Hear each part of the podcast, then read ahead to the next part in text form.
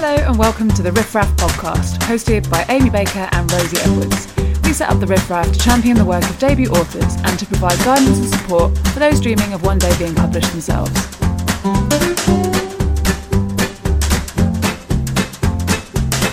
We're chatting to Samuel Fisher, author of The Chameleon and one half of the wonderful Burley Fisher bookshop in East London. We discuss traditional themes and unusual narratives, working with independent publishers, and the influence and inspiration of being around books all day, every day. Have you ever heard the fable of the ass and the lion's hide? An ass once found a lion's hide some hunters had left out to dry in the sun. Sensing an opportunity, the ass put on the hide and walked back to the village of his master. At his approach, all fled, both man and beast, terrified by his ferocious appearance. It was a proud day for the ass, and in his delight he raised up his voice and brayed. In that instant, everyone knew it was him, and they were no longer scared. His master beat him around the ears and cursed him for his deception, after which the ass returned to the fields, his tale at an end. It's a simple story, and plainness has always been synonymous with truthfulness. However, it's not my favourite way of telling it. Let us suppose, for a moment, that the ass did not speak. Suppose the ass had simply stood and watched as the world fled before him, happy and proud to roam free in his new dominion without fear. But then, as time passed, the ass became lonely and eventually forgetful. It came to a point when the ass no longer remembered that he was wearing the hide. And when eventually the people and animals returned and the ass opened his mouth to tell him to tell them it had all been a game, he found he had forgotten how to speak. Now we have a story that goes to the heart of my problem. You see, all I've ever wanted is to be honest, but right from the very start I haven't known whether I was an ass or a lion, or whether I was one wearing the skin of the other. Truth cannot exist on its own apart. When nothing is certain, nothing can be true. It has taken 800 years for me to open my mouth. I have listened, but have been unable to make a sound. Soon enough we'll find out whether I'll bray or roar. Samuel Fisher, welcome to the Riff Raff podcast. Hello, thank you for having me on. Very welcome, it's great to see you. Um, for anyone who is yet to read your debut novel, The Chameleon, can you tell us what it's about? Yes, so it's um it's it's a book uh, about a book that can be any book narrated by that book. Um, Wow, was that your tagline when you yeah, pitched it? yeah, really, it's really straightforward. I, I started with it's really straightforward, and then gave that tagline. No, um, so that's the kind of basic premise of it. But um, in the present day, its current owner, I suppose, is dying. He was a spy during the Cold War. Um, so the narrator tells this story story as an access um, to telling his own story, I suppose, in a, it, it's, as a way of figuring out how to speak and to yeah, and to piece together the yeah It, I mean, it sounds very meta, but actually, when you read it, it all starts making sense. yeah, I hope so. I hope that it does kind of feel human, um, and yeah, not just kind of like a foolhardy experiment. When it made sense to me, and I'm pretty dumb, so no, you're not. Don't speak about yourself like that. Um, so tell us more about the idea because it is a really unique idea. So where, when, where were you? Where were you when the inspiration struck? Um, well, I started writing it back when I was at university, um, and I suppose it's it's that cliche thing of when you're thinking about what to write, they always say write what you know, and as a twenty-something person who spent a lot of time in dark, well, quite dark rooms reading books, it felt like a good place to start, really. Um, yeah, and I, it, the idea just came to me that uh, if it'd be interesting to think about what a book would be if it could be any, if if it could be any book and it had to tell its own story. So yeah, that's where it started, and I suppose the other side of it, the the story that the book is telling, aside from its own history. Um, I've always liked Graham Greene and those kind of mid-century Cold War novels, and I'm interested in those guilty protagonists, those kind of useless men, I suppose, um, and in what I was interested in them and what they kind of say now, um, what place they have, and yeah. So yeah, I suppose this was a collision of those two things. and so did you start with the story? Or, or some narratives because there's kind of a cup there's sort of a dual narrative almost in set in the present and set in the past Yes, did you start with that or did you start with the idea of the book Um, I suppose that they kind of came concurrently because um, I when I was thinking about this conceit, I, I didn't want it just to be an experiment, or and I had this idea for this story of this this this guy who was dying, and you know what the legacy of what he'd done during the Cold War would mean to his family now, um, and yeah, it was just. I, and then I, I wrote them side by side. It wasn't. It wasn't something that I kind of planned one, and I didn't really plan it at all. So the the plot kind of melded uh, as as it as it went on side by side. Because I think both Amy and I had this sort of slightly romantic notion that because you do work in a bookshop, you are the Fisher of Burley and Fisher. Yep. Burley Fisher, which is a bookshop in East London. Yeah. Um, we sort of had this romantic idea that maybe you were sitting in your bookshop looking at all the books on the shelves and thinking, what if the books were watching me? Did working in your the environment where you do did that have any impact on Oh, definitely. Yeah, yeah. I mean, it made me very paranoid. Lovely. um, no, I mean it's it's a brilliant place to be writing a book. I think because you're constantly surrounded by them, um, and also constantly talking to people about the things that they love to read. And the great, I mean, the great thing about working in a bookshop is that whoever you talk to, the thing that you talk to them about, they're going to know more about than you. So you're constantly getting, yeah, just learning. So yeah, it was it was great in that respect. It, it takes you down strange avenues that you wouldn't expect. Um, and I suppose that it did it just because I was um, even though I started writing at university, I wrote most of it, well, almost all of it that has survived, um, whilst I was working in a bookshop. So I think it just gives you an opportunity to look around and think, well, where, what book, what jacket would it put on next? You know, And what times to what type of person would would pick up that book, and what, how would that how would it adapt itself to appeal to that person and that kind of thing? exactly. Yeah, Yeah. yeah, yeah. I love that. It's so magical. Well, do you know what it puts me in mind of? You know when you go to the supermarket and you look in other people's trolleys and you kind of make No. a decision. You've never done that. Not really. There's a word for it, which we will Google and put in the show notes. Um, it, it kind of, you know, you walk, walk, watch a person walk into a bookshop and then they go, "Can you can you predict what sort of genre people will go to based on looks?" Because in the book, the the book turns into different things to suit Roger to make sure that Roger's the name of your protagonist, one of Yes. the protagonists. They change covers exactly like I said to um, so that he will always pick them up, or so that the right person will always pick them up. And I just, I'm so interested in what kind of people go for what books. Yeah, I think it's. I, I suppose uh, the narrator's kind of doing the opposite of what you would want to do as a bookseller in the sense that you try, you try not to kind of just lead people where they would automatically go, or at least to kind of, um, yeah, offer the opportunity for someone to pick up something that they might not normally pick up because that's what I guess is the, the great thing about bookshops. But yeah, I think that that game uh, of um, uh, of the narrator trying to draw different people to its pages. Um, Roger, the protagonist, being the kind of main person uh, throughout the main thread of the story, but it also plays a part in the other episodes of the narrator's history, which um, uh, play out alongside the, that main strand. Um, was just lots of fun. Yeah, yeah. Yeah, and like, and obviously, it is such a unique idea, and like, and that. Do, do you reckon? Well, we'll stop talking about the bookshop in a minute. But do you think that like working in a in a bookshop where you see people maybe go for the things that that, that you'd expect them to go for, and that kind of thing, has made you want to come up with something that was completely unique? I know you said you started writing it before the bookshop, but like, was that kind of a driving factor? Definitely, yeah, yeah. I think that um, we, you you watch what comes, what what is published as well. Of course. Um, especially in the bookshop that that I work in, uh, we sell a lot of new fiction. So I suppose it's it's it's you, yeah, it's interesting. You see how these patterns develop, um, and I suppose that, yeah, and not that you're trying to avoid it because that would be stupid. yeah. but um, yeah, kind of rubbing up against that, I suppose, rather than yeah, than anything else, Yeah. and, and being aware of it and playing with it, and yeah, yeah, Because one of the things I wanted to ask is that your book, The Chameleon, is billed as a magical realist English spy novel, which Yeah. I don't think is a genre hybrid we've ever had before.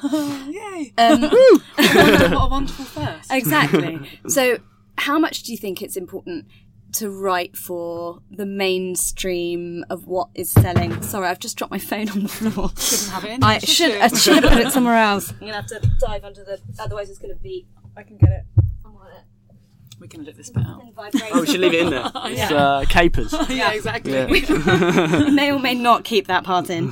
Um, Uh, it's not your mainstream type of fiction novel. How did you feel about writing something that you you know is slightly subverting a genre and is isn't quite the mainstream? Or did you think it you know from your experience have you seen in the bookshop and selling what is selling and that this is actually a genre that you know we should all be jumping on the bandwagon? I think, yeah, I, I was worried about it because magical realism is, is kind of unfashionable now, I suppose. Um, and spy novels are as well, so it's kind of a, a collision of two quite unfashionable things. But, you know, you hope that maybe, um, That automatically makes them fashionable. yeah, perhaps that's it. Yeah, that's, you just need to take two things that are unfashionable and it's kind of like matter, matter and antimatter and they explode into. But I think that, you know, it's, it's, um, uh, you hope that every book will find its reader. I think it's sensible to think about who you're writing to. So I did, I did think that, um, I suppose it's been, uh, in terms of genre, it's um, it's, it's been described as a magical realist spy novel. But I hope that it's just a book that for people that love thinking about books and what books can be, and um, and then that's the form it's taken. But when I'm, because I think that it's it's not always necessarily helpful to think about where what genre would I am I writing for, although sometimes it is. It thinking about your reader definitely is important because, especially if you want it to be published, yeah, I think you have to be able to convince publishers that someone is going to want to read it. Um, and uh, I suppose it's it's more you'd hope it's more of a generous act if you're writing it to someone or for someone rather than it just being a kind of solipsistic thing that you do, you know, Yeah, and then you expect someone to put it out there for you if you mm. haven't thought about who it might be for. Mm, yeah. It's a, round, it's a very roundabout way of answering that question. it's, a very, it's a very good tip for aspiring authors that to think about who they're writing to. You know, that's mm. and uh, and it is and then it does make it seem generous rather because it can seem like such a sort of selfish thing to try and do to write a book on it. Like just who do I think I am? But if you're kind of writing it because you're thinking about who might like like reading it, it just makes it a bit more of a, an exchange, a bit more of Definitely. an enjoyable exchange. Yeah, and I think it will. It does help you get over that that self censor and thinking, you know, why why am I doing this? Mm. and if if if you think about it in terms of who it might be for, rather than in terms of kind of trying to escape your, I don't know, kind of forestall accusations of narcissism, which we're all constantly terrified of, uh, then yeah, it's probably easier. I think writers all want to be narcissists, but nobody wants to be accused of being a narcissist. It's a very fine line. Yeah, I think that's I think that's probably true. Yeah. That is true. so, um, at the heart of the chameleon, there's some very relatable theme, themes of family and growing older and death. Um, what was it you about these traditional narratives of familial life that interested you? Um, I suppose that I suppose those are the stories that we all tell each other all the time, and the stories that we tell about ourselves um, to other people. And uh, if we think of stories as a way of trying to understand and uh, make a thread of our own history, it's something that we can carry around and that we don't have to constantly revisit. Um, I was thinking about that in context of the narrator, who's spent you know 800 years inhabiting other people's words, and then now has to um, find a way of communicating its own sense of nascent self, I suppose. Um, if you and these these these larger issues uh, kind of form common ground for that for that exchange to happen, and I think that um, the narrator is trying to use those larger events in Roger's life to understand what is important to the narrator itself and how that fits into, I suppose, the empathetic role of books or Yeah. of people who write books. And because three of your characters, they're in, they're of, uh, they're three different generations. Yes. As well, um, which is you know it's really interesting those themes of what we pass down and what changes and what stays the same sort of over history. It's sort of you know in a way eight hundred years or one generation. You know that it, that's this, those sorts of themes never really go away. Still, you know, remain as important as ever. Definitely, yeah. And I think that um, we always we all experience them. Um, all, of our experiences are unique, but they're we communicate them in similar ways. Um, so it's quite interesting to see at what see those two things next to each other, our own our kind of understanding that our experiences are unique, but then that those can we can draw something universal from them, and therefore I don't empathise with one another mm. because of that universality, I suppose. There are also some sex scenes Yeah. in The Chameleon. Yeah. Now, I don't want to give too much away, so I'm not going to go into in too much detail. You'll have to buy the book. It's a notoriously tricky thing for authors to take on and to do hmm. well. May I say that you've done them very well? Oh, I you. thought. How did you approach them? Um, well, I think you kind of have a uh, an advantage, I suppose, when uh, you have a narrator whose relationship to its own body is so fraught and confused. So you have a kind of detached, I suppose, view on what's happening. Um, but I think that that's another th- one of the things that I wanted to explore, explore. One of the opportunities that I thought that existed within the conceit was to think, well, how do you how do you understand the experience of having a body if you if you only come to know it? I don't know. If you only come to try, understand it after hundreds of years, and all of the other bodies that you see are nothing like yours at all. Um, so yeah, with the sex scenes, I kind of approached it that way. Um, I mean, there are sex scenes between t- people as well, not just sex scenes between books, but there are also bookish sex scenes, which is quite. A str- when I say it out loud, it's uh, yeah, Oh my god, it's like a new genre. yeah, yeah, Sex. yeah, that could be a subtitle for our podcast. To begin with them fluttering their pages at each other. yeah, yeah. It's probably a little bit too often. the analogy of uh, yeah, fluttering eyelids is uh, yeah, But it's it's the bit I I won't go into too much detail because I don't want to ruin it. But it's the bit where somebody has sex in and or on Yeah. the On top- narrate- on, on top of the the narrator. on top of the narrator. It's Yeah. just so wonderful. it just works so well, and that kind of what relativism. The two things in relation to one another. One and his describing the feeling of a human when he has human. I don't know. It just works. I thought that worked brilliantly. thank you. Um, Yeah. Like it's obviously a complicated idea with like lots of different things going on, lots of different perspectives, and how how what w- would you advise someone who's writing something that's such a kind of like out there idea, avant-garde idea? You know, how would you advise them to kind of stay on track and make sure that the kind of the plot still is there, and how how do you when you've got all these kind of mad mad hat ideas, how do you keep it on, on track as well? Um, I think that I was thinking about this uh, in terms of planning. Um, I kind of knew, like, so I can only speak about how I did, and it's the first time I've done it. So, um, yeah, woo. um, I knew how it was going to end, so that gave you, uh, gave gave me uh, the feeling that you're not stepping into the void. You know, you, you have somewhere where you have to end up. Um, but really, it was a, a lot of the writing was done in the editing because I think with voice-led fiction, you just have to keep going at it. I mean, and I, I think that the voice of this narrator is t- is quite different to my own voice, so it takes you time to kind of figure out how that's going to work, and um, and then I think the the plot. I didn't actually really worry about it too much in the early drafts, and then you realise, oh, this character's still in Russia, and then he's to be here, and you think, oh, shit, better get him on a boat. yeah, and then you figure it out, and I think that then the characters will just will, will show you the way.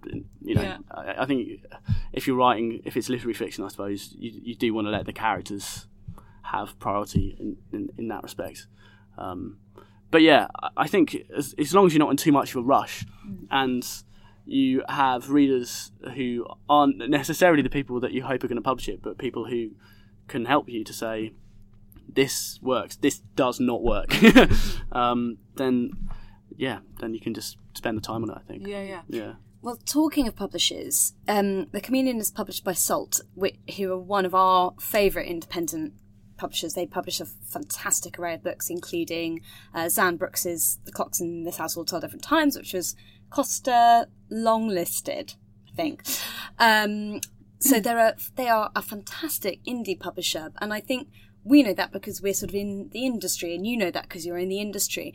What would you say to, to an aspiring author who is looking around, you know, got their manuscript, looking around for agents and publishers, who might be a bit wary of going for an independent publisher as opposed to one of the known names?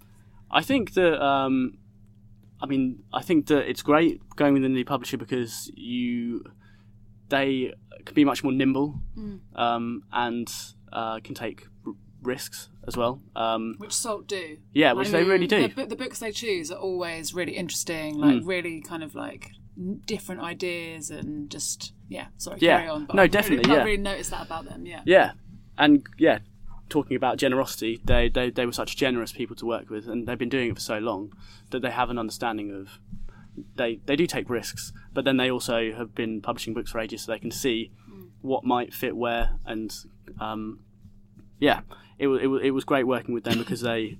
Uh, are very small, so they they can do whatever they want essentially, and they just uh, pick pick books that they really like. Um, I think that if you're if you- if you write something, um, you should really look at books that you that you enjoy and see who they're who, see who they're published by, uh, and then think, is my book like that? Um, then if so, then maybe go in that direction. If not, then find other books that are similar to yours, and then think, would it be better off going down the indie publishing di- direction? Um, yeah. Do you have an agent or? Uh, no, I No. did for a while, Okay. but um, yeah, I don't. I don't at the moment. I just found a lot of the Salt authors tend to go directly to the publisher. Yeah, I wonder why that is. I think that um, smaller publishers do tend to they prefer to work with authors who don't have agents um, because uh, it, it, just because they can work with them directly, then Yeah, yeah. uh, it makes things Moves simpler. middleman. Yeah. Um, yeah. So I mean that that might be you, that's probably the case with a lot of independent publishers. You'll find that they'll try and find authors who don't have agents, or yeah. But it's not always the case. There's, it's certainly there's no bar to if you have an agent to going with an independent publisher. It's, it's nice though, isn't it, that there's like that there is kind of an, an option, like that it's, it's not all about you don't have to get an agent. It's not. It's like there are things out there for everyone that's trying to get stuff published. Basically, like no matter how wacky your idea, like there are people that are interested in reading it if it's interesting enough and good enough. You know. Definitely, yeah, and I think increasingly so. There there are so many in the interesting independent publishers. Um, yeah, it's growing all the time. There's all the Northern Fiction Alliance, so you, you, all of those publishers, Blue Moose and um, Dead Ink, and all of those guys are publishing really interesting books. Yeah, absolutely. yeah, and uh, are so enthusiastic and in love with the things that they publish, um, which is just as a bookseller as well. It's really nice to see, um, and you get a sense that another thing with smaller publishers is that they spend more time with their books, so it's not kind of like a it's. Uh, getting it ready, published, a bit of publicity, and then it's gone, and then it's less on to the next one. Yeah. It feels from from a this is speaking more from a bookseller's perspective, I suppose. Um, yeah, And so you mentioned that you'd started writing The Chameleon at university. Mm-hmm. How long did you, would you say it took you to write in total? Uh, so I suppose about two years working on, when I was working on it intensely, um, and then uh, I got an agent. We worked on it for a bit, um, and then we did send out some large publishers, and it came back. Uh, and then I and I, it it wasn't ready when it went out the first time, and I worked on it a lot more on my own. Um, so uh, the period was kind of like four years in total, I suppose, but two years of writing intensely. Yeah. How, like, if you don't mind me asking, like, how was that experience of um, of like finding an agent and it going like that, and then taking the decision to not be with the agent anymore, or was it, how, how was that? I mean, yeah, it's, it's tough, you Yeah. know. It's I think that um, uh, it's it, it, it was quite a it was a longer path maybe than for some people to getting published, um, but working in books, you, you see what happens to other people. So it kind of I suppose I was very fortunate to have uh, to have seen a, a, a range of experience, uh, which was reassuring, I suppose. Um, yeah, I think that I'm yeah I'm really happy to Yeah. have, to that, that I've ended up with Salt. I had a really great experience with them, so I think that um, yeah It was how it's, it was how it was meant to happen. yeah Which exactly is really, a really nice way of thinking about it. And like Yeah. one thing we've noticed from doing the riffraff is, you know, everyone has a different journey to publication, and Mm-hmm. you know, like one of the things that's so lovely about meeting debut authors is like how determined people are and how long people will just continue relentlessly trying until they find their way in, whichever way that may be. So it's, Mm-hmm. Yeah. it's nice that it's becoming more inclusive and there's. You know, like it's, it's exciting, and I, I really just I really admire the like tenacity of debuts. Like it's the, you know, it's really inspiring. like you know, I like it. Gumption. Yeah, exactly. Good use of gumption. And do you have any specific writing routines? Are you a 500 words first thing in the morning kind of guy, or I stay up all night, or I write six words on the bus every Tuesday, or Um, I just yeah, mornings are better for me. Um, Everyone says that. I don't think we've ever spoken to somebody who says evenings are better. I think Unless it's really late in the evening. Yeah, yeah, yeah. I mean, I, I do write then sometimes, but it's just it's mostly when I have time really. Um, I find e- uh, the evenings are good for editing because, but I think I think. I think you're you're relaxed in the evening, uh, and you can see things clearly. But in terms of actually trying to create something, um, Mornings. yeah, when you've had two cups of coffee rather than a glass of wine. Before the rest of the world's woken up, I think it's quite nice. Like before you feel like you've got a, like a duty to kind of check your email and that kind of stuff. exactly. Yeah. Yeah. You have you have a, a greater period of focus concentration. It's more unbroken. Mornings are lovely. And my new favourite obsession is the length of books. Yeah. Um, I've become interested in it recently because your book is not very long. Mm-hmm. No, it's, it's just over two hundred ish pages. Mm-hmm. Was that a conscious decision to keep it short? Was that an editing decision? Did you go into it thinking I want to write a slimmer volume, or was it just that that's how many words the story needed? A, B, C, or D, or E, none of the above. Uh, I think it's a mix. Um, I do. I did intend it for, for it to be a short book um, because I thought that uh, I think voice-led fiction shouldn't. It's better when it's not too long Yeah, yeah. because especially if it's first-person voice-led fiction, you it, it can become quite claustrophobic. If you ha- if you're four, 400 pages in the same person's head. Um, I mean, that was just kind of my reader experience. Um, yeah, I, I, I think that, that that was that was really what decided it. Um, yeah, Did the edits end up making it shorter or longer? Was it anything? uh, I think probably longer actually. Yeah, It's often the way. yeah, People want more. yeah, or just or just fixing those plot things, or Yeah, those yeah. holes that you don't realise are there. I'm quite interested. So, um, obviously, you've got like kind of like quite an, an unusual narrator, mm-hmm. and so what um, tip? H- how did you go about developing that character?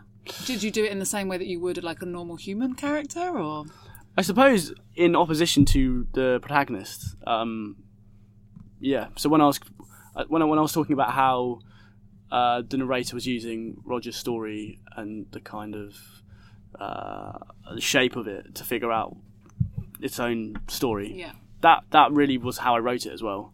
Um, yeah. Because I think trying to develop um, an empathetic narrator that isn't a human, you have to have some human to rub up against. Um, Quite literally, Yeah. as we've mentioned. yeah, Or a book? Yeah. Whichever- yeah, whichever or in yeah, or both, or both. that would be a party. Um, the next yeah. riff raff party, in fact. Oh, God, yes. um, so uh, one thing, I'm really sorry, I just keep on butting in with questions. One thing, um, obviously, like with the riff raff, the influence of kind of meeting other authors has been huge for Rosie and I. Like, you know, just the, how inspirational it is, and you know, and how lovely it feels to meet people that you know, like have the same thoughts and feelings and worries and rah, rah, rah. And I just wondered whether um, how you find how how you found the influence of being around writers and book lovers. Like, it must obviously you love books if you do it as both your kind of both things. yeah, Yeah, like to, tell us a bit about your experiences of that. Has that been a huge inspiration for you? yeah, definitely. It's kind of it's, it's hugely comforting, really, um, because I think that uh, the reason I went into bookselling and not just publishing is because I'm quite social as well. I like being around people, so I think that bookselling means that you get to you get to do that. And we do a lot of events, so you get to hear authors reading their work and talking about how it came about. Um, we probably do two a week or something. Um, Great. yeah, and and and you, you kind of you, you, we meet a lot of debuts, and you see them kind of confronting the, the some of the difficult aspects of that as well, which I think is very helpful when you come to do it yourself, Yeah. uh, and perhaps slightly anxiety produ- uh, provoking as well. Um, but but it does feel that it, you're you're bringing the book into a I suppose a yeah into a community which is quite supportive because I think it is Oh, generally hugely. yeah. Talking of which, you will be appearing at the Riffraff Writers Community on Thursday, the 10th of May, alongside Anne Patterson, Kate Lever, Guy Gunaratne, And Zelda and Rhiando. Zelda Rhiando. Also our first birthday. Um, which we are very excited about. So there will be some surprises in store. So head to our website, the-riffraff.com to find tickets. You can also follow us on our Twitter at riffraff underscore LDN, and that's the same for our Instagram. Sam, can you tell us what you're working on next? I understand that there is another book in the offing. Yeah, um, yeah. I've been working on another book which is uh, quite different to this.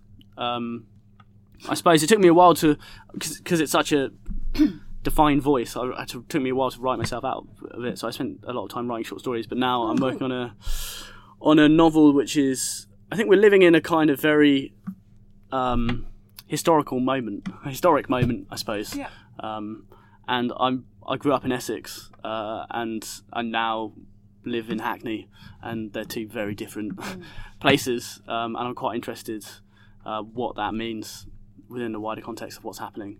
So yeah, I'm kind of working on a book that's about that. So yeah, it's quite different to this, I suppose, but deals with some of the same issues with identity and memory and how you tell a story and yeah. Um, in addition to the book, have you got anything else exciting coming up? Uh, yeah, so um, along with a couple of others that I work with at the shop, we've just started a, pr- a small press, uh, which we did a crowdfunding for at the end of last year, and we've got five books coming out this year. Oh my god, that's so exciting! Five books. Yes, okay. which is yeah, very exciting. Uh, and the first one we sent off to print last week and comes out in May. So four of the books are pocket essays. Okay. So they're kind of mid-length books uh, that explore and interrogate the modern world, I suppose. The first one's called Mixed Race Superman. Um, And who's that by? uh, it's by a poet called Will Harris, uh, uh, and it's about uh, Barack Obama, Keanu Reeves, uh, and how, in their very different ways, they've made a heroic identity out of their mixedness. Uh, so it kind of it's a personal essay looking at his own experience growing up in North London as a mixed race boy, and then compares that to these two larger figures as mixed race Supermen. So that's the first one, and then we have one with Olivia Sudjic later Oh, in the nice. year. Um, She was on the riffraff. Yes, yeah, no, yeah, um, uh, yeah. Whose novel Sympathy came out last year, and that's about. Um, it's called Exposure, and it's about autofiction, internet feminism, uh, and the anxiety epidemic. And Wow. How uh, interesting. yeah, yeah, it's going to be really, really good. Um, and then the other two are um, one by Deborah Smith, as a translator.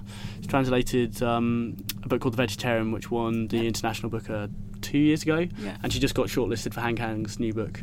Um, so that's it's called um, Fidelity, and it's about uh, it's about the art of translation and kind of the responsibilities of uh, of the translator. Wow, what Um, interesting topics. Yeah. God, I can't wait to read all of those. Um, and, and what's the name of the publisher? Is So it's called Peninsula Press. okay. Sweet. And are you accepting submissions? Uh, we will be once our website is ready. oh, that's so exciting! Congratulations. That's awesome. That sounds so interesting. It interesting. does sound good. I just I think that if we we can't possibly have a bookseller here and not ask you what you think is the future of books. Uh, Sorry. def- I mean, well, obviously, it's definitely physical books. Uh, the I've chameleon. really- Yeah. by- by Sam well, or just, just, just, just not. You know, I've, I've really thrown all of my eggs into the physical books basket. Being a Oh. bookseller, not ebooks. Um, I think that, yeah, uh, it seems to be po- quite positive at the moment. Uh, publishers are getting much better at uh, bringing people into bookshops and also making books as objects that people want to hold and w- want to own, um, which I think is, is is is really is really great. And I think the the novel's as healthy as it ever was, really. Despite Will Self writing a new article every six months to say that it's died. Um, Shut up. Will. Nobody Um, should buy his physical books then. eh? oh, well, you can certainly get them at Burley Fisher Books. nice. Yeah. Cool, so positive. yeah. very positive. Oh, well, that's a lovely note to end on, I think. Yeah. Thank you so much, Sam. My pleasure. Thanks for having me. And see all the events.